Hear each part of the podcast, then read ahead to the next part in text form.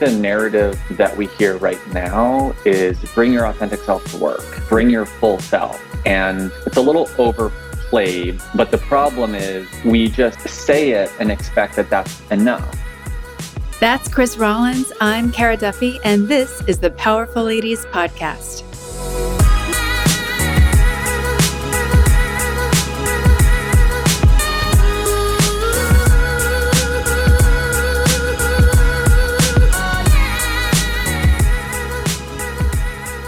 I miss having my engineer with me when I recorded because it made it so easy for me to focus on mm. doing the things that were necessary to get the podcast going. Like, I had a whole conversation with Sydney, um, the amazing PR person out of New York. I don't know if you listened to that podcast or not, but we were talking about having to be both the producer and the talent and knowing when mm. to switch our mindset. And I honestly would love to kind of start there with you of how do you pivot between being CEO and business owner to talent? And mm. before we jump into that conversation, let's tell everyone who you are, where you are, and what you're up to. Cool. Uh, I'm Chris Rollins. I'm a keynote speaker and leadership coach and community builder. I'm in Tampa, Florida, where I've been for the last two years. I'm a New York native, but moved down here with my partner who's from here originally. And what I'm up to is honestly, right now, I'm speaking to a ton of organizations, which totally lights me up, uh, talking about creating safety, building trust in a world with little of both, especially for underrepresented folks, and just helping organizations develop more inclusive, human-centered workforces. And you know, it's it's Pride Month, so I'm busy going to events and networking and doing both virtual and in-person talks uh, and it's just it's an exciting time in my business for sure. Well, so you do have to jump regularly between being CEO and being the talent. You had an amazing video that you shared the other day that I commented on. Amanda on my team mentioned like you the video for those who haven't seen it and who aren't following you on Instagram, they should immediately. It was a video of you physically and mentally preparing before you go and do a talk. Mm. And so, what is that whole process and why did you decide to share it? Well, luckily, I've been trained by some awesome coaches. Uh, obviously, you're one of my my coaches, but I also work with professional speaking coaches, and I'm in some groups with um, folks who have been doing this for a long time. And you know, I've just learned that you have to take your work really seriously, and as the talent you know, I, I, I do take it really seriously when I show up to a talk to really get in the right mindset. And I just wanted to give a peek sort of behind the curtain around that. And, you know, I, I grew up as a very competitive golfer. Uh, and so, you know, I admired Tiger Woods for his sheer dominance and the way he just had this swagger showing up to, you know, to his golf tournament, just the way he walked. So even as a kid, I would try to embody that when I would walk up to the range in the morning. I had a very extensive routine the night before. I was ironing my shirts and my pants. I was polishing my shoes. I wanted everything to be nice and crisp. All of that stuff just helped me get into the right mindset. And, uh, you know, working out early that morning, stretching, all the things to prepare for competition. And so it's the same thing, especially when I do virtual talks. Gosh, it's, you know, I'm just talking to a camera just like I am right now. And you have to, you know, you have to get into that same mindset of performing. And um, so it's been helpful for me to create similar routines uh, before I show up to a talk as when I would even, you know, as a kid and and collegiate golfer show up to to tournaments. So um, it's just fun and it's been fun to marry also my passion for golf with my with my business. There's so much that happens behind the scenes. At the corporate level with the clients that you're supporting with our own businesses and it's so easy to be so triggered by people who look like it's easy to make all the money that they're making Mm. You know, everyone will talk about the million dollar online course someone built or the million dollar fill in the blank. Well, you know, to have a million dollar course, digital course, you're probably investing a hundred thousand dollars plus in marketing it. Mm-hmm. Mm-hmm. So if you don't have a hundred thousand dollars, like we can't compare ourselves to it. And there's so much right. behind the scenes layers that people aren't sharing. Uh, I just think it's so smart to share your process because your hmm. process mm-hmm. is what really will allow people to uh, emulate you and follow. Like you were studying Tiger Woods. You're like, he walks in with swagger. What's he doing to practice? What's he doing to prepare? Because you knew that the preparation was it, what made the difference. Mm. Was that something you were taught? Was that something you figured out on your own? Like, have you always been someone who's prepared a lot to to do the one moment of showing up? I have, and I I've been playing golf since I was four, five, six years old. So it you know it's a it's a game. It's a very complicated game. It's a very challenging sport. Um, so it does.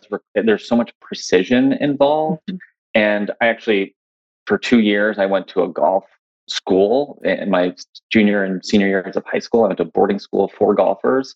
So talk about getting into the weeds of a particular pursuit and you know, when you're really committed to to being the best at something, you have to do you have to do the preparation. And you know, we get into the weeds of looking at your swing on on video and analyzing light shifts and angles and things. Mm-hmm. And, and so I think I just learned. I grew up around in an environment of of of, of practice and preparation um, to be able to show up and perform and honestly, I think throughout my corporate career, I didn't do that as much. It's just, it's a lot easier in corporate, you know, to to show up and, and get the get the work done. But as I shifted into my own business, I said, okay, like I really need to. It's on me now, right? It, it's fully on me. I need to show up and do it. And uh, and so the preparation piece of that is something that I'm really trying to incorporate more and more into my own work and just the performance when I go and give a talk is a really key moment where I'm very particular about how I mm-hmm. prepare. You're also someone who has been really wise, I think, in gathering mentors, excuse me, gathering mentors and coaches around you to help you go to the next level that you can't see yet or haven't had access to yet.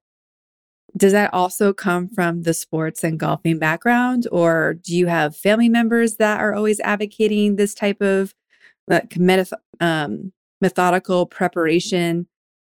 Like, I know you've had golf coaches forever since you were four, but when did you start applying that to whatever else you wanted in life? Yeah, I think it's both. Like, I remember my dad, you know, when I would come to him, what if I was struggling with something personally and want to have a conversation about it, he'd say, you know, he'd support in the way that he could, but he'd always say, you know, I'm not an expert at this. So like maybe you should go talk to this person or, you know, there's probably therapists that you can talk to that will pro- provide you better answers. Mm-hmm. You know, he was very humble in the way that he supported me in that. So there was always this invitation to seek out the right types of people. And uh, you know, you've talked recently about I think there's like the eight people that you need to have in your life mm-hmm. as a as a business owner. And one of them is as a mentor, someone who is at the place where you want to be in your business, who's kind of done the work.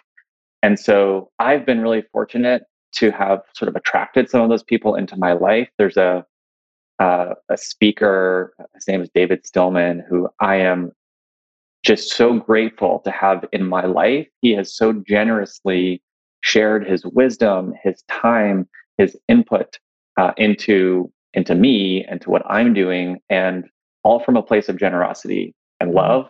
And uh, and we really do need that. And so, surrounding myself with experts and coaches is, gosh, it's the only thing that keeps me going because there's a lot of inertia that keeps you uh, where you are. You know.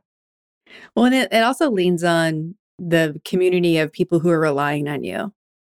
You know, mm-hmm. I I really relate to how you've taken sports into business. I was also a college athlete. Like I just that it I forget how ingrained it is in me to do things you don't want to do, to do them again, to do them first, to keep making every piece better if you can, to do assessments, to do the replay. Like, how did it go? What did we learn? Okay, how do we adjust practice the next time? What's missing? Do we need to add in a mobility program? Like, there's so many. If you're on a path for excellence, it shifts how you're looking at every moment because it's not I mean, obviously, we both love winning. That's not that's not right. I'm not going to take that away. But we aren't looking at every game as it's like win or nothing. It's win and there's so much knowledge that we have to make sure we're gathering along the way. Otherwise, we're going to miss the core piece that's going to shift what happens.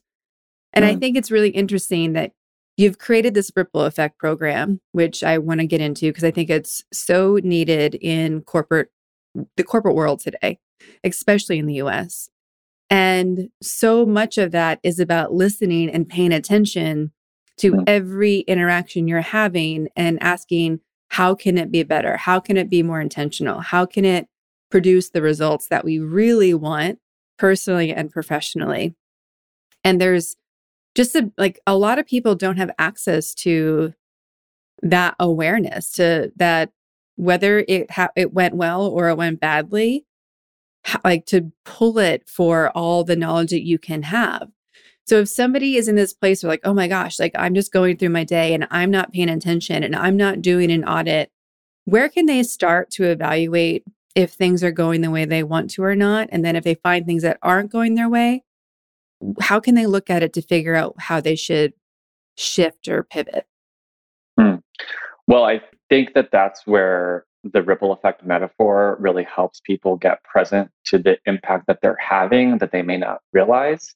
And the the metaphor that I use is this idea of a pebble, and that every single one of us is a pebble, and everywhere we go, we're creating ripples. And eh, you know every single conversation we have every interaction inside our organizations every time we give a piece of feedback every time you mm. host a meeting every time you lead a one-on-one all of that everything you say and everything you don't say is creating yeah. Ripples. So it's about getting present to the impact that those ripples are having on other people. And i think one way you can do that is one by acknowledge that acknowledging that that's how that's happening first of all.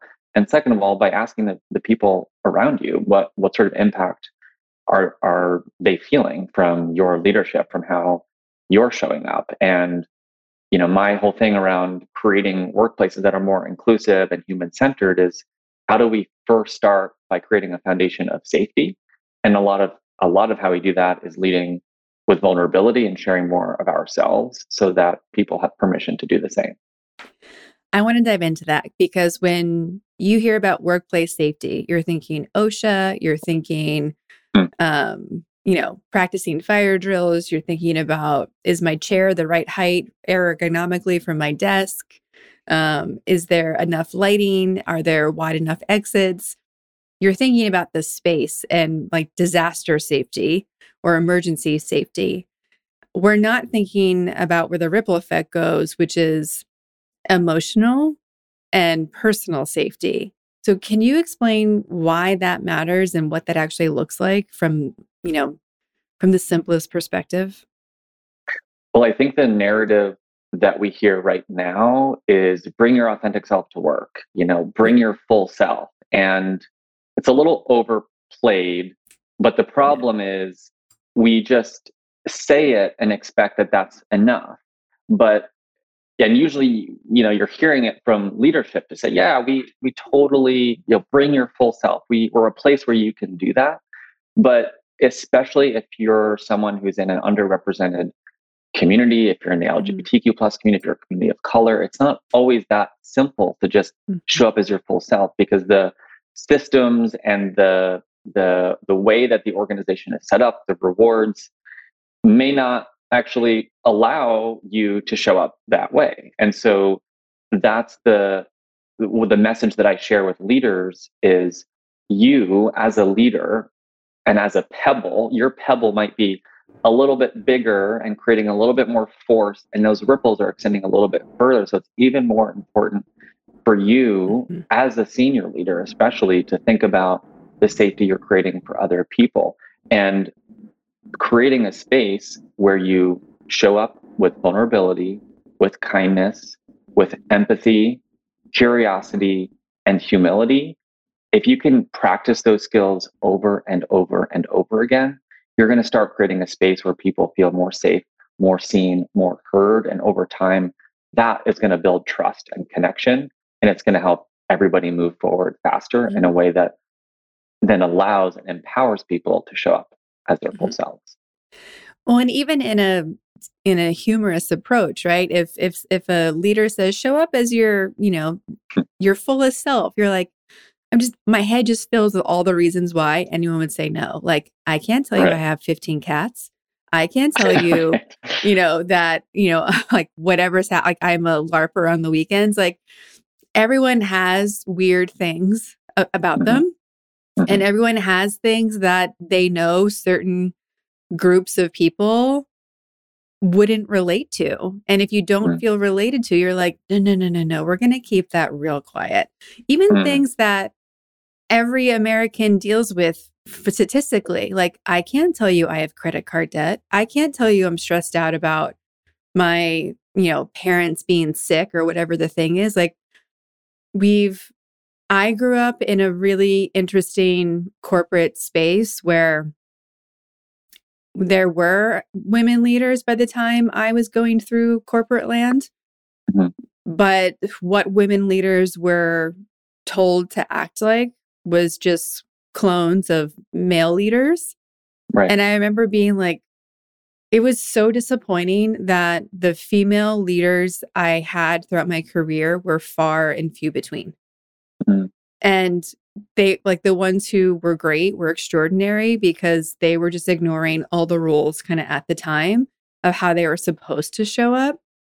And I'm so glad that I got to witness people who were doing it in a much more humane, practical way. Um, but I also dealt with things like being um, 20, what, four, working my ass off in a in a large corporation and being told like you have to stay late because you're single and don't have kids. They have to go home. And I was like, fuck you. I'm never going to have a family if I can't leave. Like right, right. this is ridiculous. Like great that we're now supporting people who have families, but what if like we just need to support the people. Mm-hmm, um mm-hmm. Mm-hmm. and so it was it, it was a really interesting period to go through, but similar to how I grew up in in the sports community, like there's no crying in sports, there's no crying at work. You leave uh-huh. your shit at the door. You walk in, you handle things, you leave.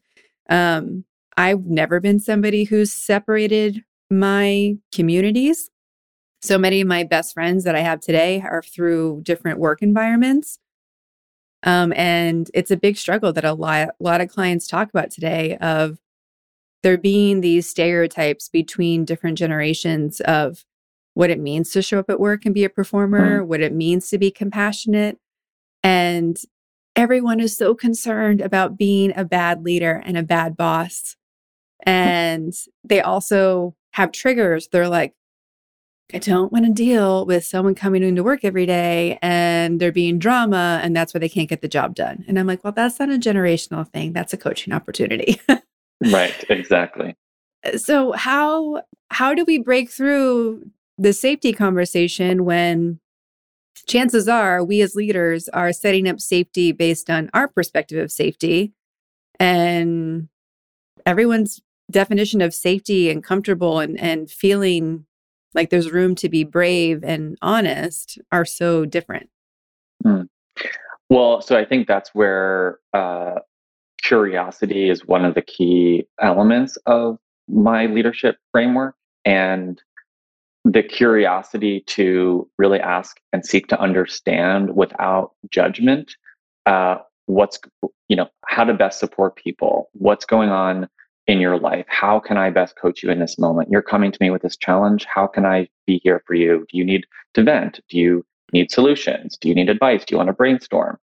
Um, and i think it's an acknowledgement that every single person is so unique and so complex that we have to be in a place where we're being humble about other people's experiences and curious to learn more so that we can create a space that allows them to feel comfortable and to thrive. And I think the context in which we're working right now where polar like everything's polarized you know mm-hmm. our socially politically our work climates are so polarized how do we create connection and engagement in the face of that and, and that's the work that i'm really excited to be tackling especially being in a climate here in florida where there is a lot of sort of tension around politics and what do we say what do we not say and how do we build bridges versus you know put up walls. And uh, and you know when i go to a, an organization or to a company in person here in florida the first thing that i do is i share my story. The mm-hmm. first thing when i open my mouth i share my story about being a closeted division one golfer at a college in the south and one particularly fateful conversation with my dad. And when people hear that they think oh shit, Chris is taking a huge risk right now by sharing this with his audience. And people have told me, you know, they're like, gosh, I'm having secondhand discomfort for people that I'm looking at in this room, thinking, gosh, what are they thinking? You know, mm-hmm. and the sheer, I think, practice of showing up with that type of vulnerability is what lays that foundation for safety and it just it prompts conversations and that's i think that's what we need to do is start to have more conversations where we can learn and and learn about each other and, and scale empathy across teams and organizations. It's i always think it's so interesting that the thing that is so obvious to us and the thing that also is so scary to us that we've experienced can become the thing that gives us access to an entire career, an entire area for us to mm-hmm. be a contribution. Mm-hmm. And it's the things that we're not looking at because we're like, why would we ever share like how to tie our shoes? Like everybody knows that. And you're like, no, they don't. Or, and I'm using that as like the simplest example of things we forget that we know how to do.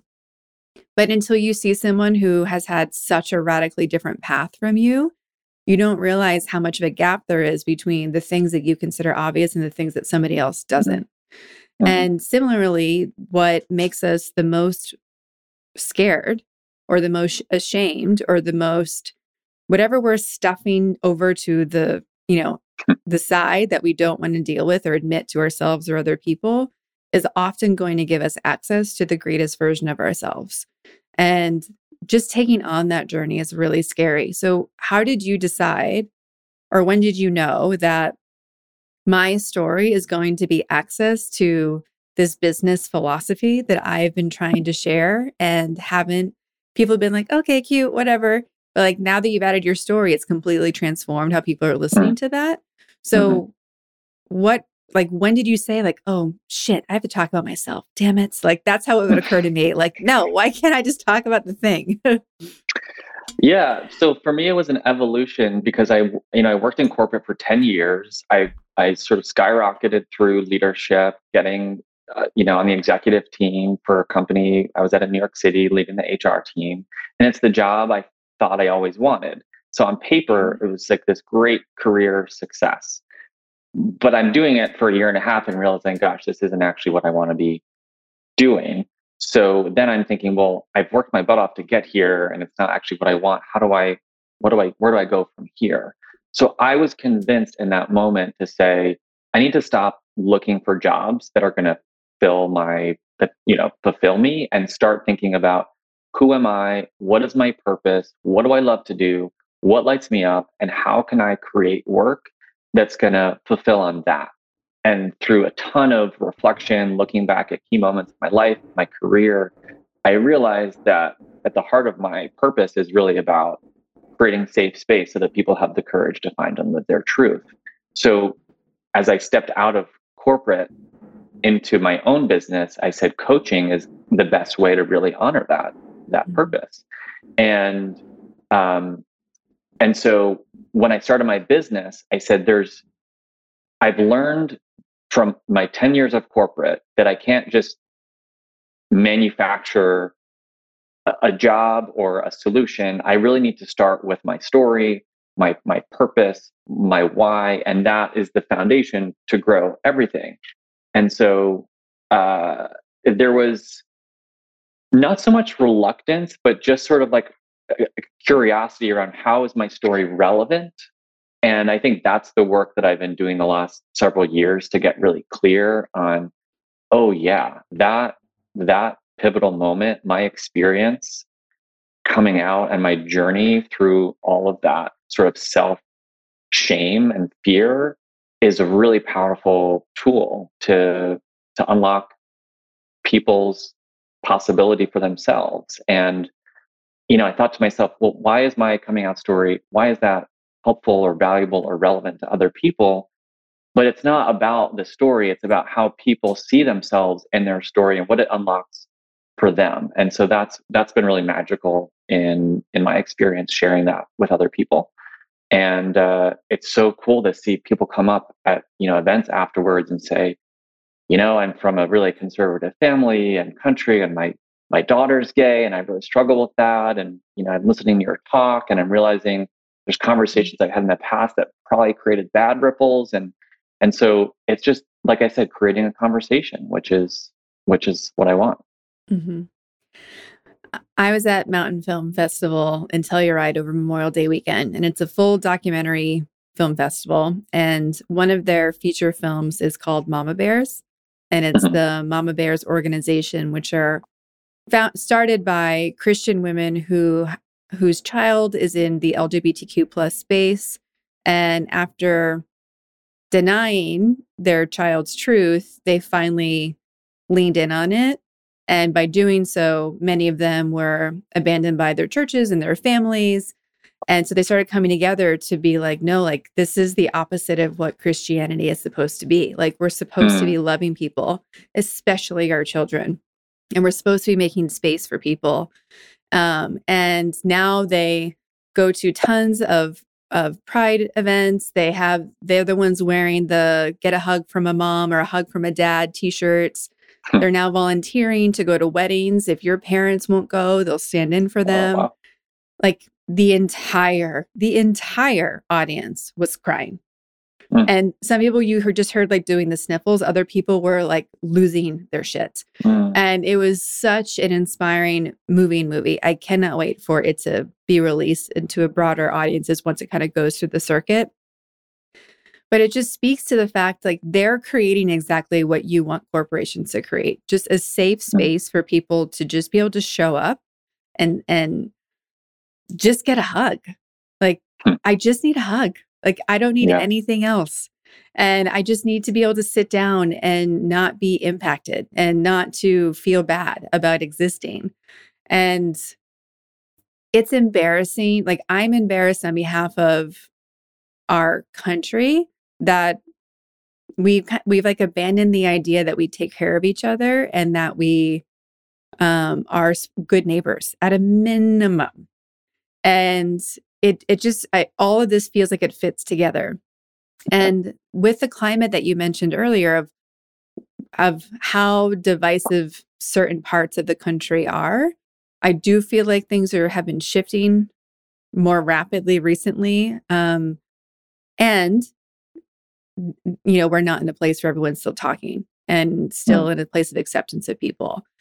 How like and there's a stereotype perhaps that large corporations are also leaning left or right in different spaces. So how are you approaching all companies to share this story? And do you ever worry about being in an environment where you're sharing your story and this philosophy with the corporation and what they're going to like are they going to receive it your question comes at such a funny time because i just gave my talk to the the tampa chamber of commerce here and one of the folks in the audience owns 13 different auto repair shops. And she saw my talk. She was already thinking about she's planning this retreat for all the leaders and managers of her of her businesses. And she came up to me afterwards and said, Chris, I, I think I want you to come and talk to my teams. I said, okay, great. Tell me more. And she said, well, I've got these auto shops, and most of the owners of these shops are very conservative and very outspoken about that. And, uh, you know, in past years have said or done things that create a lot of division. And she said, I think your talk is going to resonate with them. And I want to bring you in to, just to start a conversation about this and to get ahead of uh, 2024 when things are going to get even more politically charged. Mm-hmm. And I'm terrified. I'm going to go into this retreat and talk to 30 people who, you know, may completely disagree with my way of, of living. I, you know, I really mm-hmm. don't know. But one of the messages that I share in my in my work is that we have to stop creating stories about other people before we give before we get the chance to meet them. Mm-hmm. And I was at a, a training seminar recently with about 30 other business owners, all there to work on our personal stories. And one by one, they were getting up to share their personal stories. And very quickly, I realized that many of them don't have the same political beliefs as I do. Many of them don't have the same religious beliefs that I do. And many of them don't think about leadership the way that I do. And it's getting closer and closer to my time to share my story, a very vulnerable personal story about my experience in mm-hmm. college. And I'm thinking, gosh, I don't, I don't know if I want to, if I want to do this. I don't know if this room is safe. But I realized after hearing their stories that my concerns about religion and politics and our differences just melted away because I was just connecting with them as human beings who'd all mm-hmm. faced challenges and obstacles highs and lows, frustrations, all the things that we can relate to. And so suddenly I almost don't even care about, you know, where they're from, who they voted for, or what they believe, because it was a really precious moment of connection that mm-hmm. they were inviting.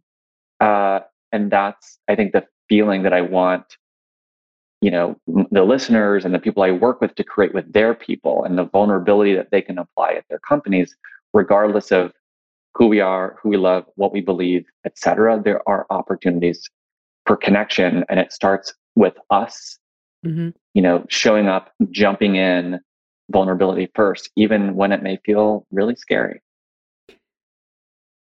How are you preparing yourself for those moments? Like, oh, because like I, like I am, I'm equally moved by your courage and i'm moved by these stories of hearing this woman be like you are the answer to like helping me open up my team and then i'm also like well do you need me to come do you need a bodyguard like do you just need me to like be there next to you to make sure that like you got this you're not alone like yeah i i'm feeling both things and like mm-hmm. how do you prepare to walk into a room where you don't know if you're going to be received and know that you have to do it anyway? Yeah, it's such a good question. I have been fortunate to where I haven't had someone or, you know, any sort of instance where I feel threatened per mm-hmm. se. Um, but I've played all the stories in my head. I've played it out, you know, mm-hmm. and I'm I'm sure that it will happen. Uh, and I think the thing that I try to remind myself is to stay curious. Like there's no, I'm not someone who's going to clap back and come back with aggression and try to shut you down. Mm-hmm. I'm going to stay super curious and try to understand.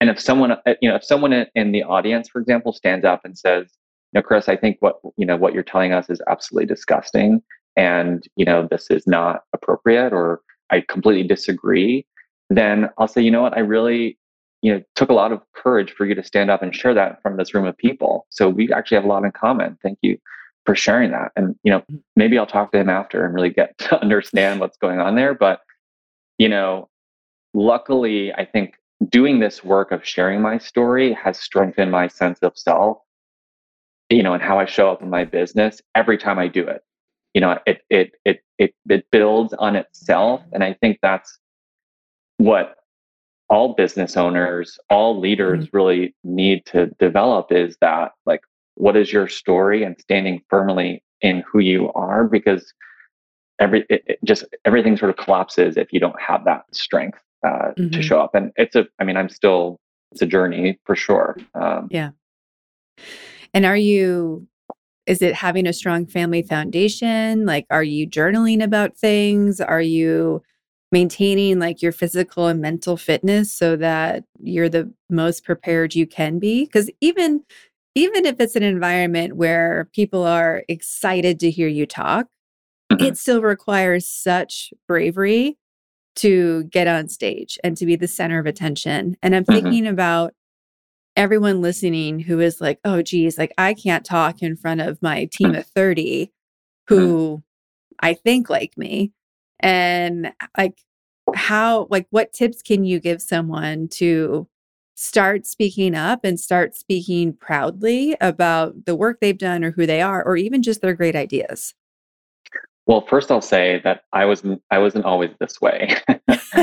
um, and uh, recently my my mom who follows me on instagram is like you know she's like who would have thought the kid that was so shy and wouldn't pick up the phone is out on stage and talking in front of hundreds of thousands of people and i'm like i know it's it's pretty funny how that how that happens um, so it, like many things in my business i never saw myself here i never saw mm-hmm. myself on stage but i absolutely freaking love it uh, and what tips do i have around around someone who is you know thinking about public speaking or concerned about how they show up um, you know what my coaches have told me a lot is that it's not really about you it's about your audience and it's about the mm-hmm. people that you're there to serve and so the more that i am able to connect with the audience and connect with my message in a way that's this is about the impact i'm having and, and how i'm supporting these people it's turning the flashlight from shining in my mm-hmm. eyes where it's totally blinding to the audience where it really matters, you know, to have mm-hmm. your attention. You know, we, this is called the Powerful Ladies podcast, as you know, and we have been really proud to have powerful gentlemen say yes to being guests. And we have only the handful, so it's very prestigious. Uh, you're welcome. You've been crowned. Um, and I think it I was hesitant at first to invite men to come on this podcast because I was like, why would they want to be on a podcast called Powerful Ladies? And I'm like, well, really, it's about showing people what being powerful looks like. And the audience is men and women. So our guests need to be a little bit mixed as well because there is power and there are people who are carving their own path in every space, in every gender. And I just knew like coaching you is actually so inspiring for me because you are so coachable and you do the work and you take the actions and you're that whole conversation we are having earlier about how we'll have a session and then you just go in and you try it on and you're like, okay, I tried this.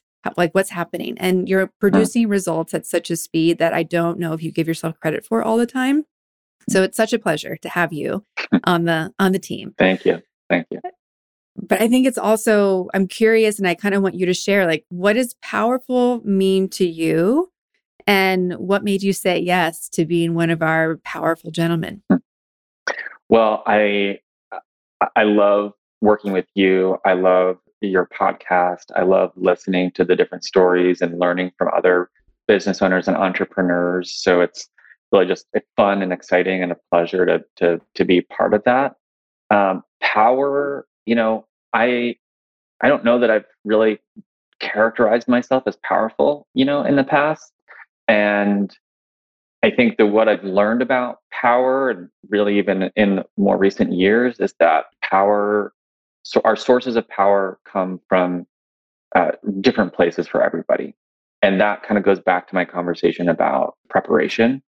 And so there are like what are the sources of power that make that help you show up with that level of confidence, you know? And for me, it's getting back into that like championship mindset as a golfer. And those, those are the things that help me feel most powerful. Mm-hmm. And for other people, it might be dancing or it might be being out in the garden or it might be, you know, uh, walking outside, getting some sun, like, you know, whatever it is. So that's, that's kind of how I think about power and how I've evolved to think about power. And, you know, I think for a long time, I've exuded a certain level of confidence. And I talk mm-hmm. to people from my corporate days, and they're like, gosh, Chris, you just walked around with such swagger. You're like the most confident person I know. And I'm like, that is just what you see. And there is so much underneath that you have no idea what's going on. Um, and uh, and I think this work around story has really helped me connect more powerfully with myself and the work that I'm doing. And so, yeah, that's what I would say about how I think about power and mm-hmm. what we're doing. Well, I think what's also interesting about the work you've done on your story is that by looking at how far you've come and looking at these pivotal moments, it's actually an exercise in confidence building as well. And, you know, I've had people ask, like, how do I be more confident? And I'm like, do something scary, do something you don't know how to do, like, go mm-hmm. practice something. Like, we can't magic wand confidence. And confidence comes through doing exactly what you don't want to do. And yeah. it's hard. It's hard to show people the actions to take.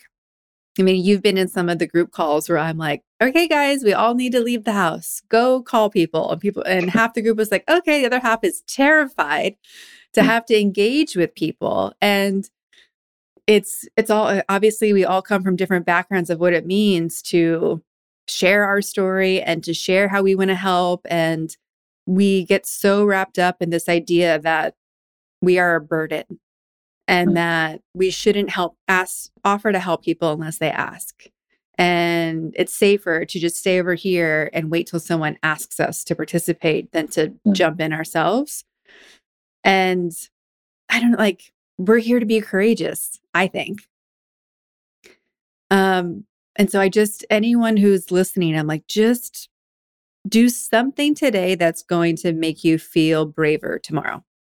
Yeah. Uh, I think so. That's, that's the ripple effect that can be so powerful by each of us showing up with a little bit more vulnerability, a little bit more mm-hmm. kindness, a little bit more empathy, a little bit more curiosity, and a little bit more humility the ripple effect that that will have on the people in your life, the people that you work with.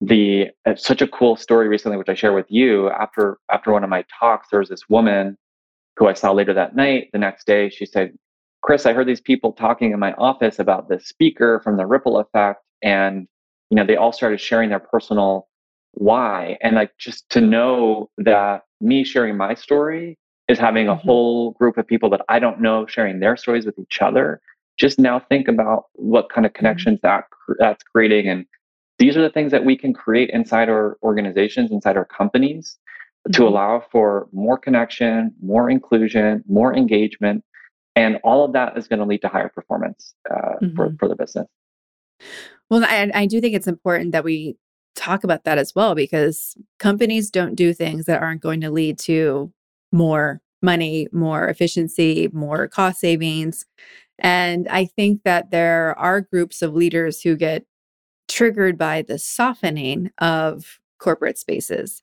Mm. And I don't think the ripple effect is softening a space. I actually think it's emboldening a space. Mm. Um, because if people can step into their own power, then suddenly you have this really powerful army versus a bunch of people who are too afraid to even show up at work, mm. let alone do the work in a way that is what you actually want from your employees. Yeah, uh, one of my clients, a coach, is the head of HR at this this social marketing agency, and the partners of this agency, from what I hear from her, are so afraid to have difficult conversations with people, and mm-hmm. I see the impact of that. It ripples so quickly throughout the organization, and the things that go unsaid that need to go said. Yeah. And uh, and what my client is doing so well is is uh, coaching them and showing up and modeling herself the difficult conversation that needs to be had. And that's what people ask me is well if the leadership isn't doing it what what can i do? How do i show up in that? And the answer is you do it too. Like you model yeah. what it means to be vulnerable.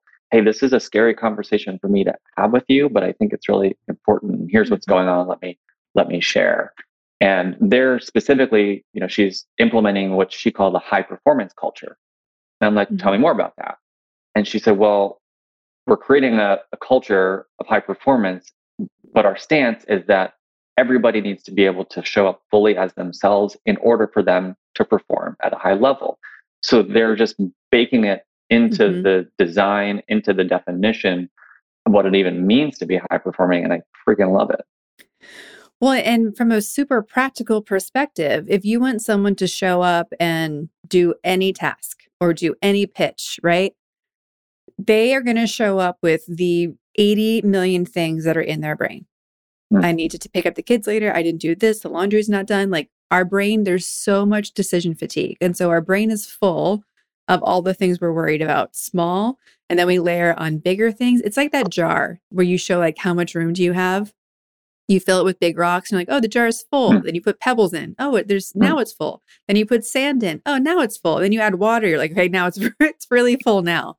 But okay. there's always layers of what we're being occupied with. And when people are occupied with what they can't say, hmm. we're completely wasting or ineffic- inefficiently using their brain power to be focusing on what they should be saying and what they hmm. could be doing.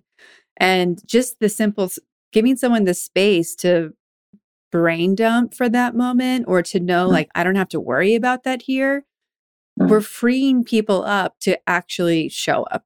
Mm-hmm. And I really hope that every organization on the planet hires you to give this talk because it's really allowing just the baseline more efficiencies and more people to to show up the way you need them to at work but it's creating a culture that we need in general for humanity to actually be supportive and thriving and being a team versus being a bunch of individuals who are trying to hide things and protect things that they don't need to spend time doing.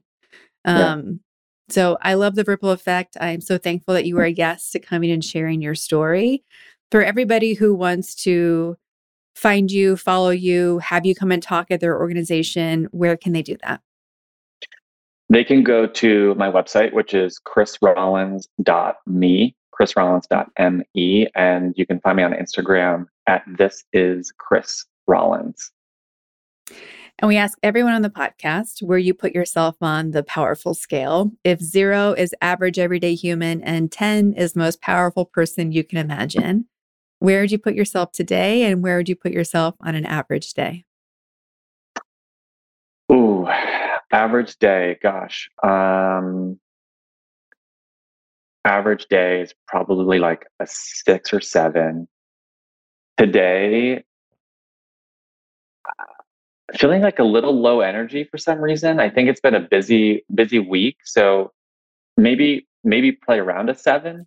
Um, I've got a lot of exciting talks coming up. And part of what we talked about earlier is in the preparation and how do I prepare and take care of myself. And that is not scheduling meetings or calls on days when I have talks um, and taking naps when I need to. So those are the things that I try to put in place to help me feel a little bit more powerful when I show up.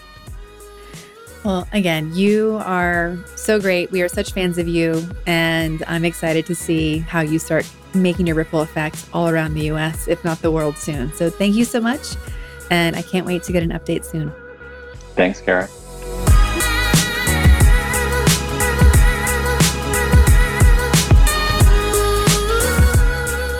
All the links to connect with Chris and his Ripple Effect program are in our show notes at thepowerfulladies.com. Please subscribe to this podcast wherever you're listening and leave us a rating and review.